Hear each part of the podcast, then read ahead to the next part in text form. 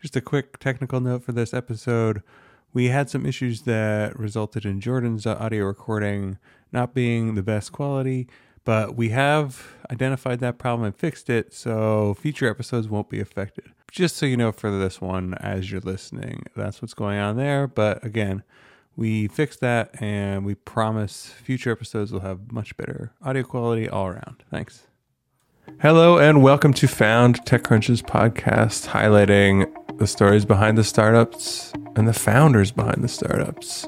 I'm here with my co host and the additional television set I've just added to my dungeon gym. You're watching me on that thing? That's so creepy. Yeah, exactly. It's Jordan, that's what you are to me is a television set because you're endlessly entertaining and I flip through the channels and see what's on all the time. the channels all is that all my different personalities? The yeah, yeah, yeah, exactly. Yeah, and I am always on a screen somewhere in the world. That's right. Yeah, that's me. I'm Jordan, and I'm motivating Daryl in his basement dungeon. Yeah, and you'll understand the context of the dungeon gym later on. And let me just say, you maybe understand it. You might also still feel a little uneasy about it. You might not fully understand. There's just disclaim up front that the dungeon gym is a very safe place. That you sound so creepy. Stop trying to convince people of its safety. It sounds like you're luring people to it. Stop. Anyone can come and go at any time from the dungeon gym. Free to leave. I don't think to, only tenuously related to, to what we're talking about today. You will find out about this later on. But we're talking to Liz Young from Realm, which is a platform that tells you what is the value of your home and what is the value of money you put into your home, right? So it's like giving you a full comprehensive tool of like, based on where you are, based on the market conditions of the time, like what is your home worth? What is it worth if you invest in it in specific ways and what kind of return are you going to see on those investments over time? So really, it really, it's like the smart analytics platform for the personal homeowner, right? Which is like something that has not existed. People do not have access to that kind of information about their home. You have best guesses, but it's all kind of like reading the tea leaves and yeah realm aims to make it more of a science right yeah i mean i was i constantly was thinking when we were talking to liz about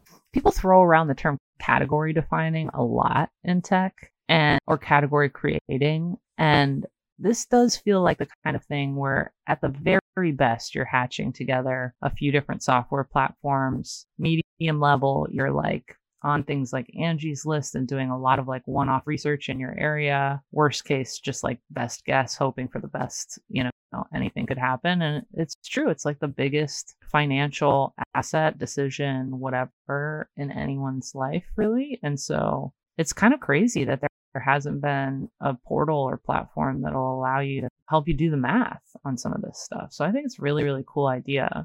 The conversation though had me a little bit depressed because as I search for a home, I mean, you have your home, you're getting to do fun projects in it, but like I want to buy a house. You'll have one soon, and then you'll be able to register as a as a member of Realm.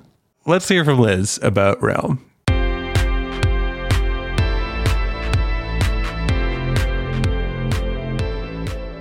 Hi, Liz. Hey, Daryl. Thanks for joining us. Uh, we're really excited to hear about you and also about your startup, Realm. It sounds like it's like a cool fantasy setting, like Lord of the Rings type. Is that what it is? I know it's not that, but yeah. Uh, note to founders: think carefully when you choose the name and pick something that's not like wildly popular among video gamers. Um, no, Realm is building a single destination for homeowner insights. We're we're making anyone a home expert. So nothing to do with video games, but I think equally cool. Definitely cool. And as a homeowner myself, I am curious about this. So, like, what can you tell homeowners about their home that maybe they wouldn't have otherwise known? Yeah, we, we can tell them a lot. Uh, so, you know, for, for the average American homeowner, their house is their biggest asset. It makes up 62% of their total assets. It's where they spend most of their time, but it's a total black box. So, as a homeowner, you're left navigating all these big decisions on your own. So that could be like, hey, I want to renovate my kitchen. How much should I spend? Or mm-hmm. I heard mortgage rates went down. Like, is now the right time for me to re- refinance given my credit score and my financial profile?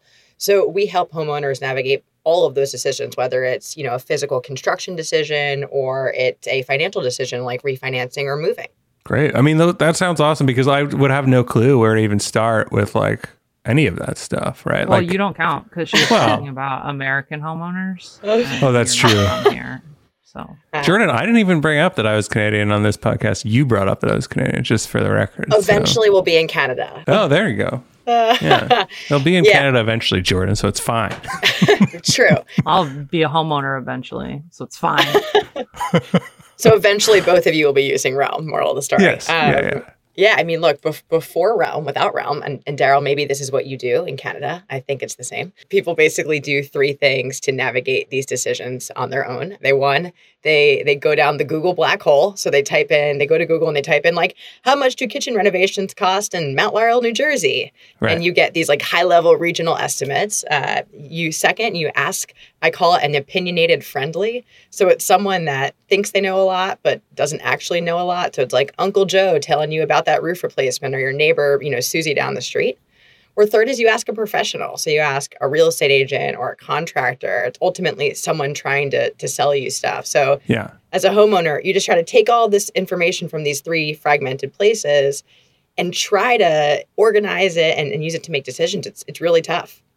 It is really tough. And I know exactly what you're talking about. We've been noodling for a long time. We just got in this place like during the uh, height of the pandemic, right? Last year. But like, we've been thinking about the, the various projects and trying to prioritize them and then looking for kind of like cost estimates. Yeah, and it's it's I think it's it's wild for a couple reasons. Like first is outside of your home, there, there's nowhere else that you spend so much time and so much money with such little information. Like if you look at any other part of our lives, whether it's like what we eat, how we exercise, what equities we buy, there's like a, a- you know a surplus of data that we can use to inform those decisions, and it's been one of the really cool changes over the last 10 years that that's readily available to most consumers using their phone. But your home is is like the last big stone to unturn here Yeah. to bring transparency to bring unbiased information.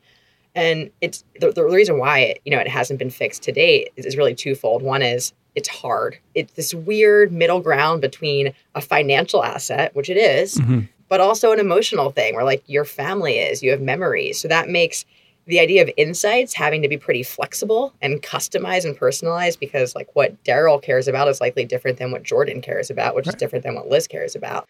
And then last is data science just wasn't ready until the last 10 years. The types of data models you have to use to break the home into thousands of little pieces and provide these actionable insights at the object or room level, which is what, what, what we do, requires some pretty sophisticated stuff that just wasn't around, you know, 10, 15 years ago. Yeah. And like, how do you get the data to even build those models, right? Because, like you said, it was all fractured Yeah. and siloed. Like, how do you collect it to begin with to even start to create models that can provide insight? And where do you Yeah. start? Like, where did you start? Like, you know, you have to go one thing at a time, I would assume.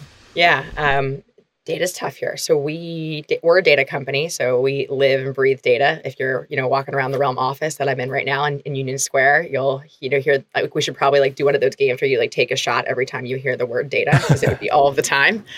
Um, so we do data three ways. First, what we do from data is is the way that most real estate tech companies do data. So this is the least exciting, but like a necessary evil and builds the foundation, which is you aggregate publicly available data.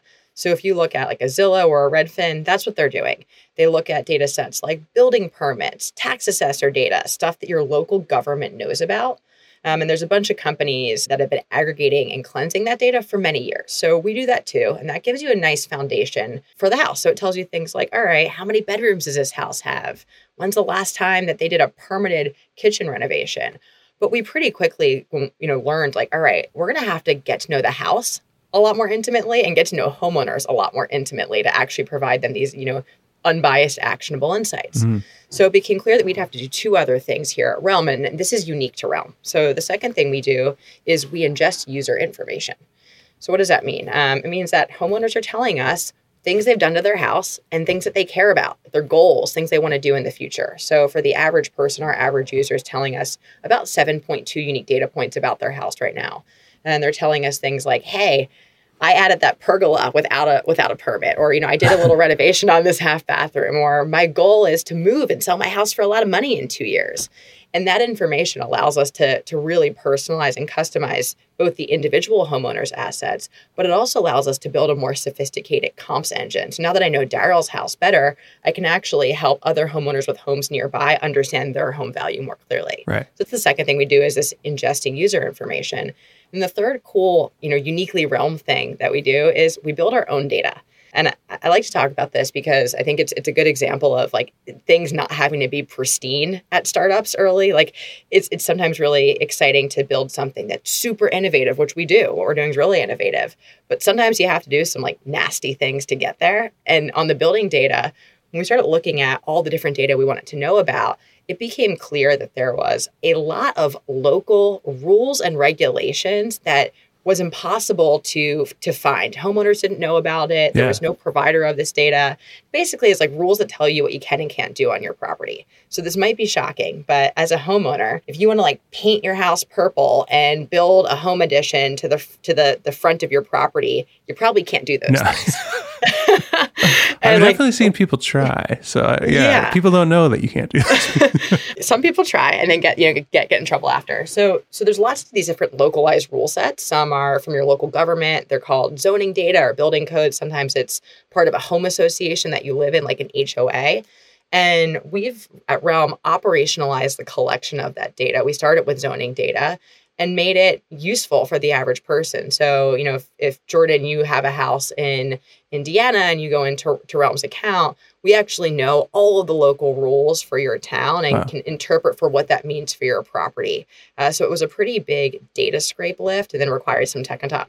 including HOA rules because I know that like We haven't done HOA yet. yeah, because we're going through the process of trying to find a house and like the HOA agreement is like particularly in this market when you're having to waive everything essentially in the suburbs, Yeah. right? Like you waive Any conditions? all the protections for a buyer. Like the one out is your HOA agreement, and it's like Yeah. delivered at a specific time, and then you have five days from the date it's delivered, and that's like your only out is being like, oh, I'm not cool with the HOA. But because of that, like those those agreements are kept like pretty secret, right? Like Secret. yeah, so they're not like Huh. you struggle to go find it on the internet, right, or whatever. Like it's not a publicly available Yeah. agreement. It's something that's mailed to you once you've made an offer or you own a home. So it's Yeah. like- and those are Wow. also rules. Lots of rules. Yeah. We we so we've done zoning data already and Realm now has the largest address level zoning database in the US, which is pretty cool. So we can tell you the number of square feet you can build on most single family homes and where.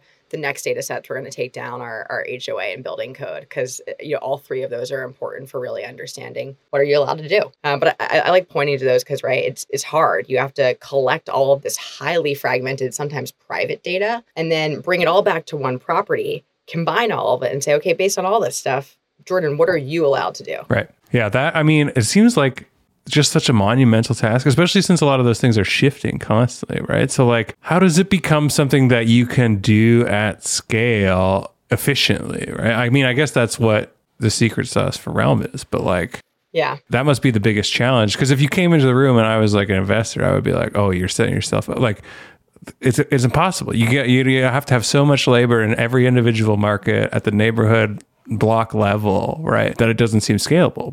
Yeah, we so we cover right now most detached single family homes in the US. So our total platform covers about 80 million homes. We have users in all 50 states. So we, we've cracked data for for all of those areas. So on scalability, you know, h- how do you do that? Um, so I think first is figuring out is like what level of accuracy is best at different parts of the user journey. And I think a lot of companies, early companies, founders run into challenges when they obsess over something being perfect out of the gate. Right. And the reality is to solve a problem, generally perfect isn't the right solution or definitely isn't the right solution early days. Yeah. So let's use that zoning example. It's, it's a good one. So for us, if we understand, if we can get to 90% accuracy on, on zoning in a totally automated human free way, like you make an account for free with Realm, you sign up, and we can tell you within the 10% range how many square feet you can add, that empowers you to make a decision.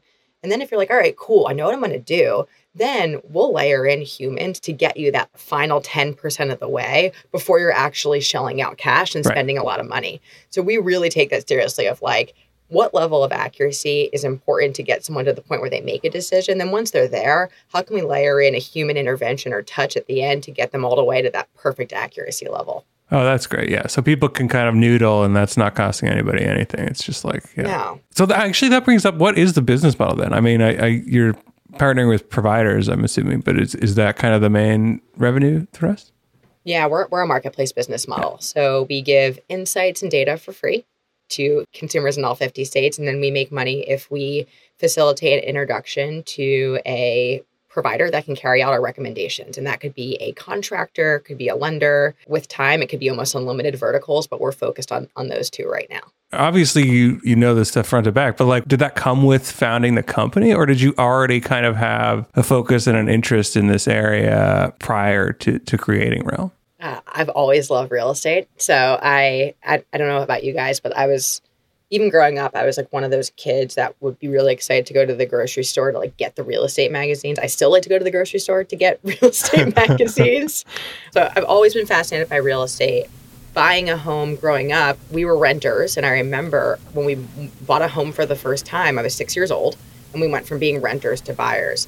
And it was such a milestone for our family. Right. Like my grandparents were involved, and everyone was pitching in, and it was a huge deal. Like everyone came over for before we had any furniture. And that was always, you know, like embedded in the back of my mind is like home ownership is this monumental way to get ahead and this huge accomplishment.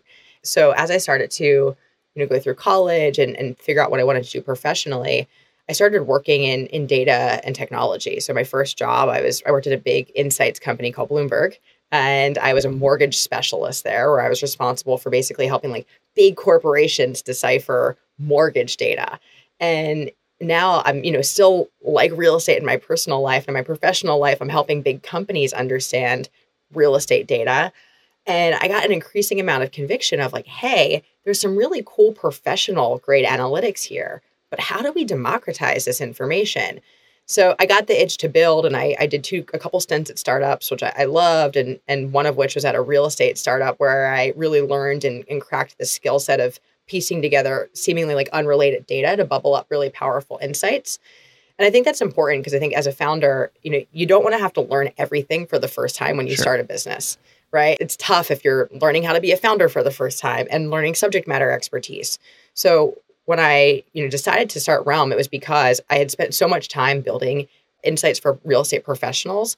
And I was like, we got to democratize this. We got to take this information and figure out a way to simplify it and get it into the hands of the average person. And if we do, we're going to be able to give tens of millions of people peace of mind and clarity. And like, how powerful is that? Yeah. Well, and and even uh, like maximizing their asset income potential, right? It's like Totally. yeah. So the impact can be huge financial impact. It can be huge, you know, memory or emotional impact. So that, that was the background on why I started it. And it was helpful because then once I was ready to like hit the gas and, and, and do the thing, you know, I already had this this deep experience around the, the data component.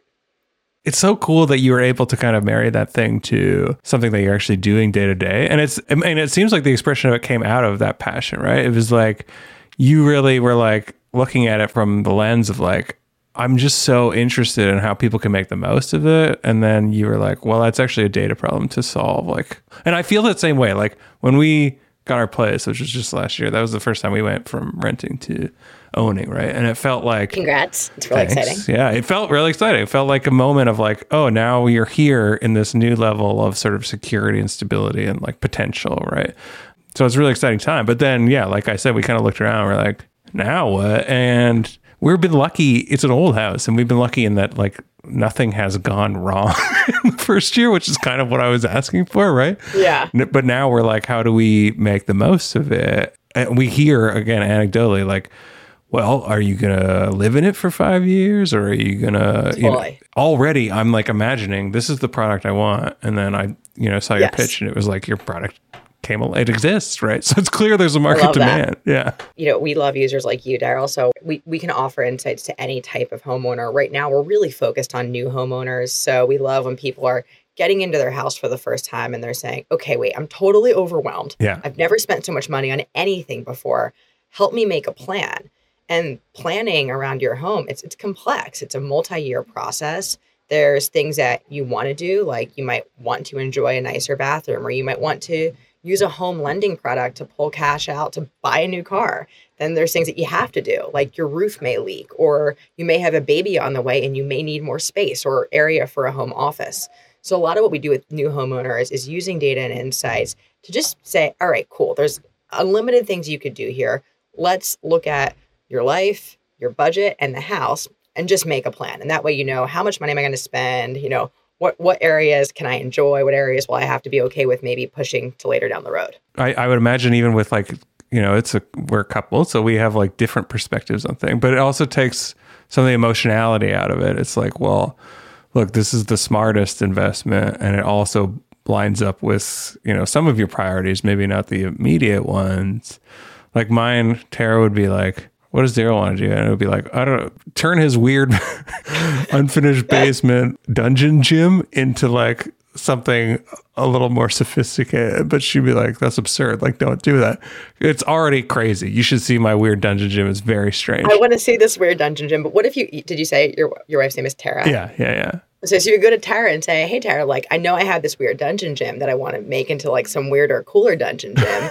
Realm could help you price that out and tell Tara the ROI. Yeah. So that way it would remove some of the emotion out of that conversation. Yeah, yeah, exactly. But she would be like, "Well, no, we're putting in the second washroom because we have the plumbing; it's already plumbed in, and it would be nice to have a second washroom." And I would have to agree with that, even though you know, Dungeon Gym could use another like two or three TVs. I think there's only there's only two right now.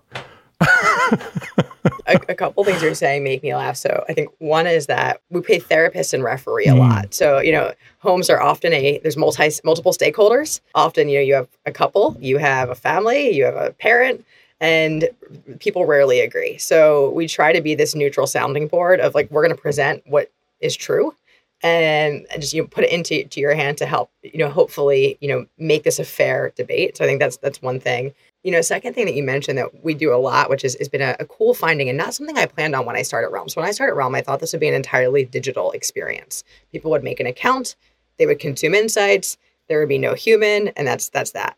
And we started that way. And then once we started working with thousands and thousands of homeowners, we have over 30,000 homeowners using our, Wow. our platform right now. And we just launched, you know, in February, earlier this year we learned quickly that not everyone wants an entirely digital experience. They the home's really high consideration. Sometimes they want to talk to someone. Sometimes they need a referee with their spouse or they need help interpreting all of this data, making sense of it all. So in in some areas now, and we're expanding this next year, we actually offer that. We call them an advisor, and we offer it's a full-time employee at Realm.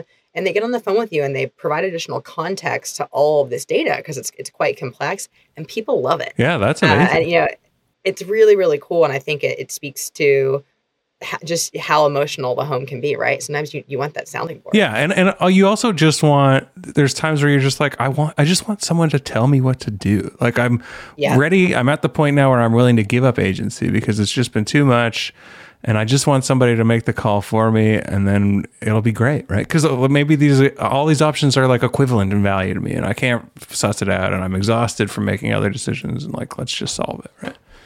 For sure. Yeah, there's, there's basically two decisions homeowners are always making, regardless of if they're a new homeowner, an experienced homeowner. Th- there's two that they're always talking about. The first one is should I move or should we Right. move?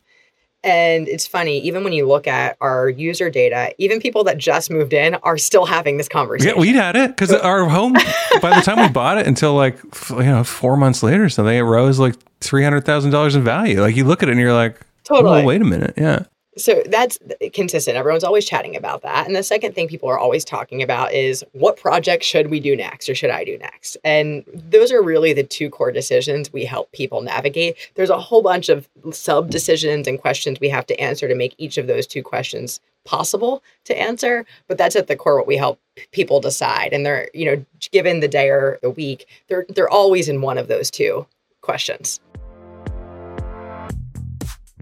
If you're listening to Found, you're probably already super interested in startups and the overall startup ecosystem. So we've got a great deal for you. We're going to offer you 50% off either a one year or a two year subscription to Extra Crunch.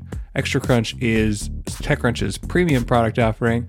And when you go there, you'll get deep dive interviews with some of the top founders in the industry. You'll get market maps on specific verticals and some of the most exciting areas of growth in startup land. You'll also get uh, surveys of some of the top VCs in different areas, including different geographies. So you can subscribe to Extra Crunch at extracrunch.com. That's probably the easiest way. Or if you're already on TechCrunch, follow the links for Extra Crunch and you'll get a prompt to subscribe and then just enter that code that's found, the name of this podcast, during checkout, and you'll get 50% off on either a one year or a two year subscription. So I do want to ask just about kind of your experience as a founder and as a CEO. Yeah. We talked about it a little bit before even get jumping on the actual recording part, but like what is it like for you, you know, at leading a company? What's the company now around how many people? 50 or so?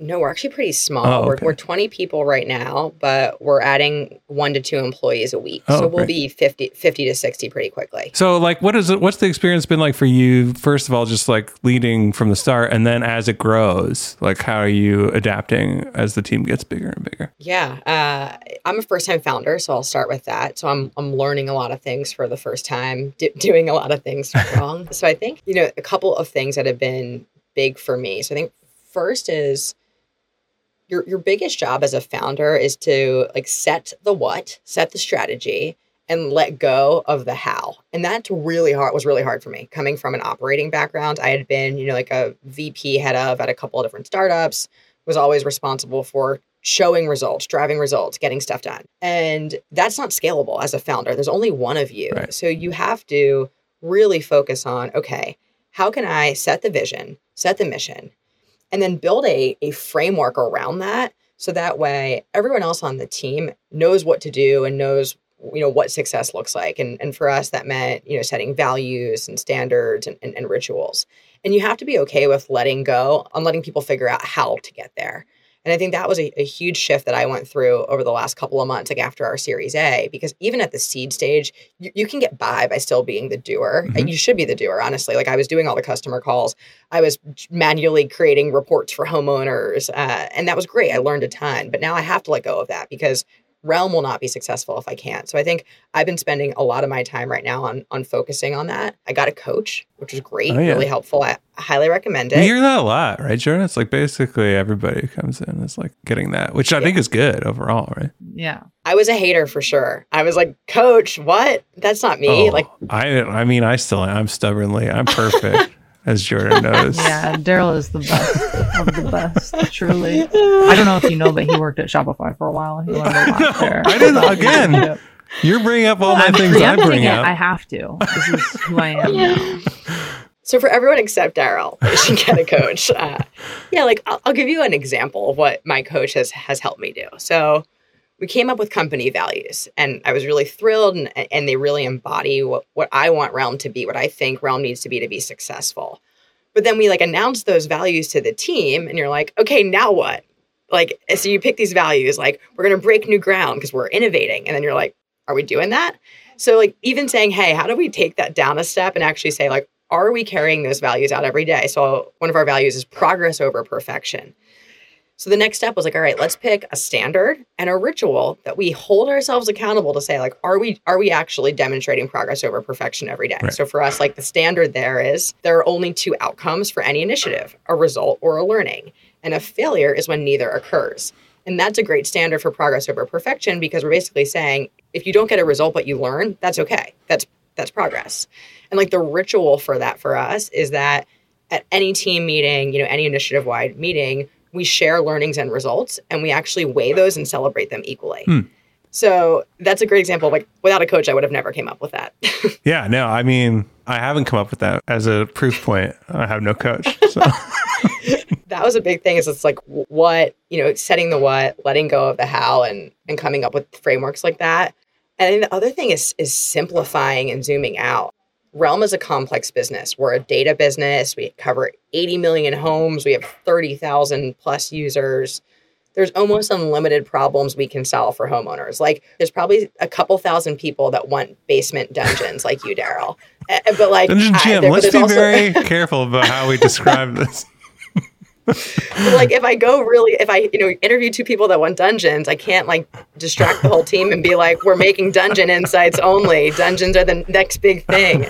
So I think you know I really have tried to learn how to simplify and, and zoom out. So, like at Realm, for me, that was like, all right, what's really the core of what we do? And it was realizing that we're a content business. The way we acquire users is with our Right. content. We meet them where they're at. The way that we engage our users is with content. We serve them personalized and timely content.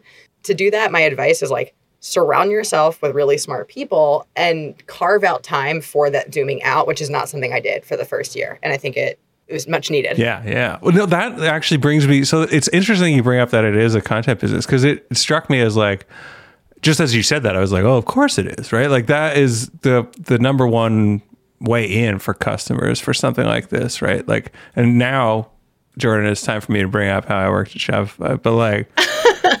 Shopify was heavily, heavily a content business, right? Like it's a it's Yeah. a super community focused company, and Yep. the way that that community was built was on the back of the content business. Uh, which shout Yeah. out to that team; because they're fantastic over there. But like, how did did you realize that kind of immediately, or how did you get to that insight uh, for for Realm? It was definitely was not immediate. So I think the first thing was I wasn't thinking of data as content. I thought of us as a data business because if you just look at a data point, like if I'm like, hey, here's Darrell's house and it's worth two hundred and seventy-eight thousand dollars, that doesn't really feel like content. But when you start talking to homeowners and you realize how critical the context uh, i- is around that of like why is your home worth this much how much more could it be worth what are other homes like yours worth uh, you realize like wait all of this is Right. content. What brings a number or data to life to a consumer is content. So for us it took time but it was a combination of listening to our customers and listening to smart people that joined the team. Like our, our head of marketing was the one that had the realization on our go to market strategy. You know she said hey look homeowners are already going on google talking to professionals and talking to their opinionated friends so our strategy from marketing should be to use our data as content to meet them in those three places.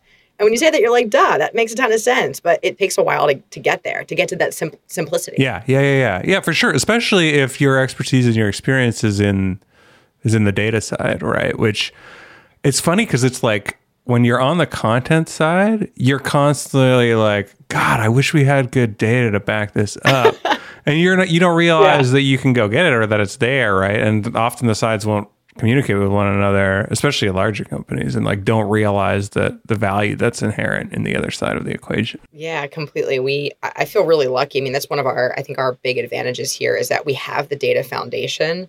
So it really comes down to figuring out the ways to package it and to give people little nuggets of it that are digestible. Because the, the reality is Realm, you know, as a single destination for homeowner insights, not everyone's ready to wrap their head around Right. that today, right? Like, you know, my grandma that's been in her house for 40 years, like probably not ready for that. But is grandma ready for a little piece of that? Like, hey, you got to replace your stove and it should cost X. Grandma's probably ready for that. So, you know, we always think about like what are ways to package our data, little nuggets, little tidbits, and what's the content required to make this approachable for anyone. Yeah, that it would be automatically a hook for I, I have to imagine anyone is the cost comparison because it's so wildly divergent in terms of like what you can potentially pay for something. There's another Darrell's homeownership tale, but one of the few things we did do work wise was we had a proper hood vent installed because it was one of those like internal recirculating vents or whatever, which like they don't do anything. That's fake. But w- I went with my hairdresser's brother-in-law, and it was like it was really on the cheap. Was he your expert? Yes, my expert was my hairdresser, and he was like, "Oh, my brother-in-law does that kind of stuff. He's real good." I had no idea. I was like, "Is this a good price?" Like, I had no idea at all, right? But afterwards, friends were like, "No, you underpaid immensely, and that's why they did a terrible job." So, Liz, I have a question. Yes. When we were talking about values, right? Like, how do you, because listening to Darrell talk and then also being in the process of buying a home myself, I'm just like, it's becoming more and more poignant how much millennials are just getting like hard, right? Like, Wait, Yeah. come on. no, because like we we're stuck renting for longer, right? Oh, than the yeah, generation yeah. that Yep. came before us. And then now we're Yeah. in this market where we're like finally in a place to buy and a pandemic hits and the housing market completely flips on its head and it's like, oh, anything that protected you while buying a home is now gone. And like you're also overpaying and good luck. Yeah. And Yep. we're also like, we're doing the same thing that every generation that did came before us did, which is like, oh, learning how to own a home and like take care of it and like changing our budgets around it and all of these things, right? To like Yeah. I rent and there's a leak in my roof, I'd suffer forever, but at least I don't pay to fix a roof, right? And like if that's in a home I buy, then like it's a totally different game plan. I have to have like savings dedicated to that. So I'm just curious, Liz, from your perspective, running a service that Yeah. helps you manage owning a home, how do you think about that sector, right, of customers and like the difference between, you know, my mom owning a home is a completely different ballgame than me, right? Like there, there are things she knows how to do and understands and has done for a million years, and she might never Totally. change the way she does them. Like your insights might not matter to her, right? Whereas they would matter a lot to me. So I'm just curious how you think about that. we love millennials. So like Jordan, you are my our, our perfect target customer, target user. Um, so I think there's a couple things. One is your summary on the housing market is is totally accurate, right? Like the housing market's been crazy. We have more millennials that have actually more money ready to to deploy towards housing than ever before. But homes are prohibitively expensive, and they've been that way for some time now. It means that millennials aren't buying their dream home. They have to look for homes that they're going to actually have to put work into when they move in. They're going to have to understand what's possible on the property and, and be prepared to put some some work in. But that Right. puts a lot of pressure on them to understand the time and costs associated with that work, the regulations, what's possible. So I think the first way that we help millennial home buyers, we actually wrote a blog about this a long time ago, was like find 10 properties on Zillow, then plug them all into Realm to figure out what's possible and make a budget for what you'll actually have to do in the first year. So I think for millennials, like what we really pitch is like, don't get discouraged by picking, you know, the house that you want for the next five years and seeing it fly off the market at, at 10% over ask. Look a little bit deeper. We got to like be a little bit more creative and look for homes that aren't what you want today, but you can make it into what you want in the future. And like Realm can really power that decision making process if you have a couple of properties in mind. So that's the first thing we do. The second thing we do is we try to help them more holistically set budgets. So I think the mistake that a lot of homeowners make is you've you know heard the term like I'm house poor. It's like, wait, I bought a house, my money went to the down payment. I'm barely keeping up with my monthly mortgage Right. and the insurance and and like some basic maintenance fees. What now? And what we really help people do is say, let's look at your home budgeting process as the cost of purchasing the home, the like inherent cost of, of maintaining the home, which is like your insurance, the stuff that you can't not pay, and then also the cost of what things or changes you want to make to your home. And you should look at your budget across all of those those areas. So so we help people do that. So that way they're like, all right, cool. The house is going to cost me 300 grand. I want to make $86,000 of improvements over the next couple of years. I have enough cash for half of that right now. And I'm in an area where the housing market's appreciating. So I'll likely be able to pull some equity out in two years to fund the rest. And we can really help you navigate those kind of like multi pronged decisions. That's great. Yeah, Liz, I want to say like just you keep bringing up these house values, and as as someone in the Toronto market, it's just personally offensive to me. I hate. Yeah, no, I'm really offended too that you just said three hundred thousand dollars. You know what three hundred thousand dollars can get me? God, it's like watching HGTV though, because they're the same way. They're like, oh It's yeah, that look, here's the of the kids' playhouse, and it's Yeah. like recently brought down to three ninety nine, and you're like, yeah, like that is actually what it feels like. I'm giving uh, averages based on on the entire United States, uh, but probably You can't defend yourself, Liz. um, yeah, and our look, our average realm user. This might be helpful, you know, context is our average realm user. Their house is slightly more expensive than the local average. So if you guys fall, if you're looking at homes that are slightly more expensive than your local average, that's like our our core customer. Yeah. We don't like to mess with the like ten million dollar luxury homes. Yeah, we're not looking for that either. Selling sunset. They handle that. That's all the data you need there. well, because there's no data, right? Like we, we joke, we're like we're trying to bring transparency, but once you're in in the the ultra lux range, logic is mostly going out the door. Like Yes. if you want that that crazy infinity pool, like you don't care about the ROI.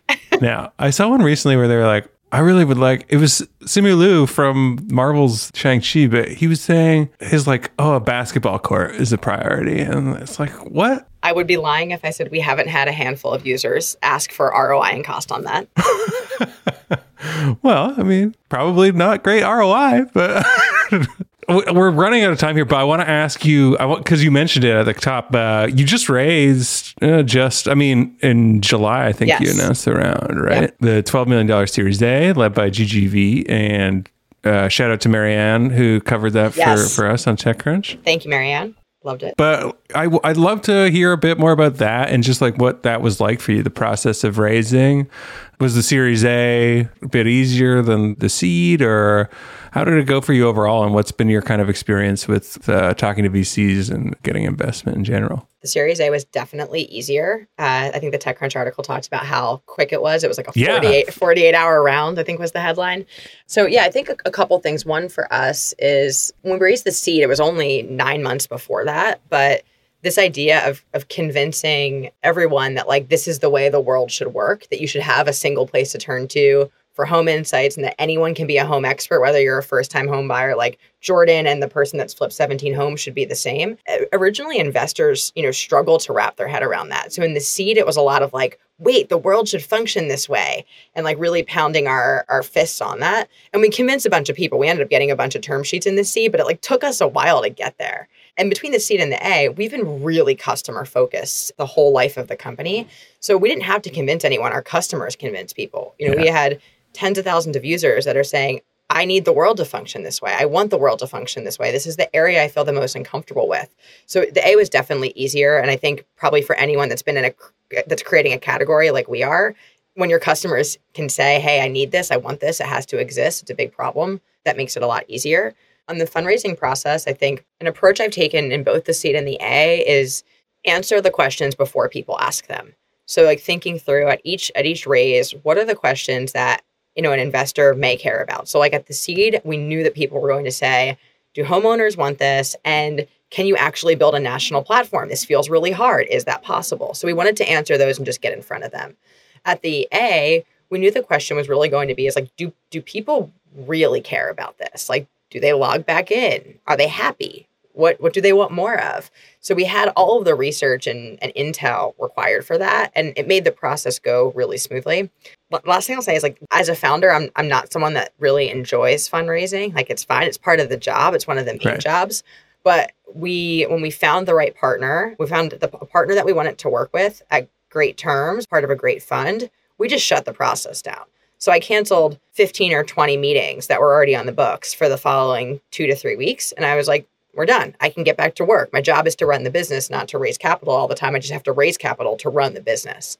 And I Right, think we didn't obsess over like juicing the valuation another 10 or 15% or like being able to brag over this sea of, of term sheet, which is easy to, to want to do as a founder because it's like nice validation. But we stayed really focused. Yeah, I mean it's nice because you're you've got revenue, right? Like it's not like your whole focus is go out build a huge reserve of money upon which to like go design rocket engines or whatever the other crazy, you know. It's like yeah, look, look, this is a real business, and we can go out, we can treat it as a necessity, get it done, and then get back to doing business, which is cool. Yeah, totally. Well, I think Liz, we're just about out of time, but uh, it's been fantastic talking to you, and thanks so much for for coming on and teaching us all the things that I should be worried about with my house, which I wasn't previously worried about. No, I'm just like, Thanks so much for the time, guys. This was great.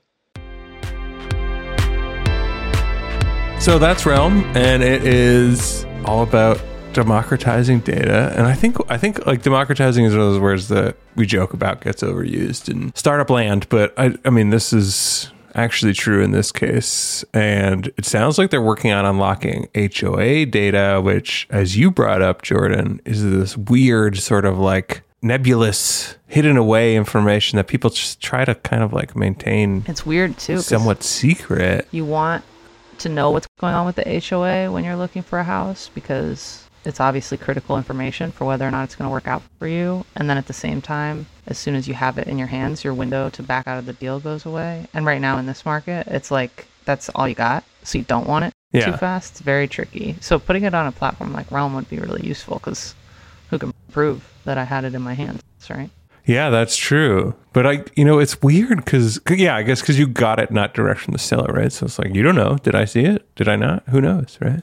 But the HOA thing is mind boggling to me just because I didn't have to deal with it. Like, I didn't, purchase an area that has an HOA. I think the HOA is like, you want to put a couch upside down on your front lawn? No problem. Like, that's the, those are the Right. rules. I mean, it's here. a lot of rules, but it's also a lot of It's protections, right? Like, I mean, in certain communities, like an HOA handles things like your roof, Yeah. if it goes through, right? So, like, I'm willing to pay whatever 250 bucks a year, Oh. a month even, to know that, like, like if I have a terrible leak, although I have like leak PTSD, but all the other things like mowing the public lawns around and keeping the sidewalks clean and Oh, I didn't understand that. It's eh, okay. I, it's more like condo fees. Yeah, But it's kind of like condo really fees. A lot of it is rule oriented. Like my mom was the president of an HOA for a while, and like I remember her taking me to someone's house and being like, "Your apple tree, like you have to pick up the rotten fruit under your apple tree. Right. Like we're getting complaints." Which, like you know, it's on his property. It's his rotten fruit. Like it seems kind of overbearing, but I also understand his neighbors being like, "There are bugs everywhere because you have rotten fruit on the Yeah. floor." So anyway, we're getting off on a tangent. Yeah, a tangent, but those things are all useful to know, like both on the fees side and on the rules side, right? So if they end up being able to deliver that at like the neighborhood level, that's going to be fantastic. Um, anyways, thanks for listening. As always, we appreciate your reviews. We appreciate your very good, excellent reviews. And go go buy a house. no, I don't know. But if you are in the market, Don't buy a house if you live near me. Get out of my market. Get out of my way. Found is hosted by myself, TechCrunch news editor Darrell Etherington, and TechCrunch managing editor Jordan Crook. We are produced by Yashad Kulkarni and edited and produced by Maggie Stamets. TechCrunch's audio products are managed by Henry Pickavet. You can find us on Apple Podcasts, Spotify, or wherever you get your podcasts, and on Twitter at twitter.com slash found. You can also email us at found at techcrunch.com, and you can call us at 510-936-1618 and leave us a voicemail. Also, we'd love if you could spare a few minutes to fill out our listener survey at bit.ly slash found listener survey. Thanks for listening, and we'll be back next week.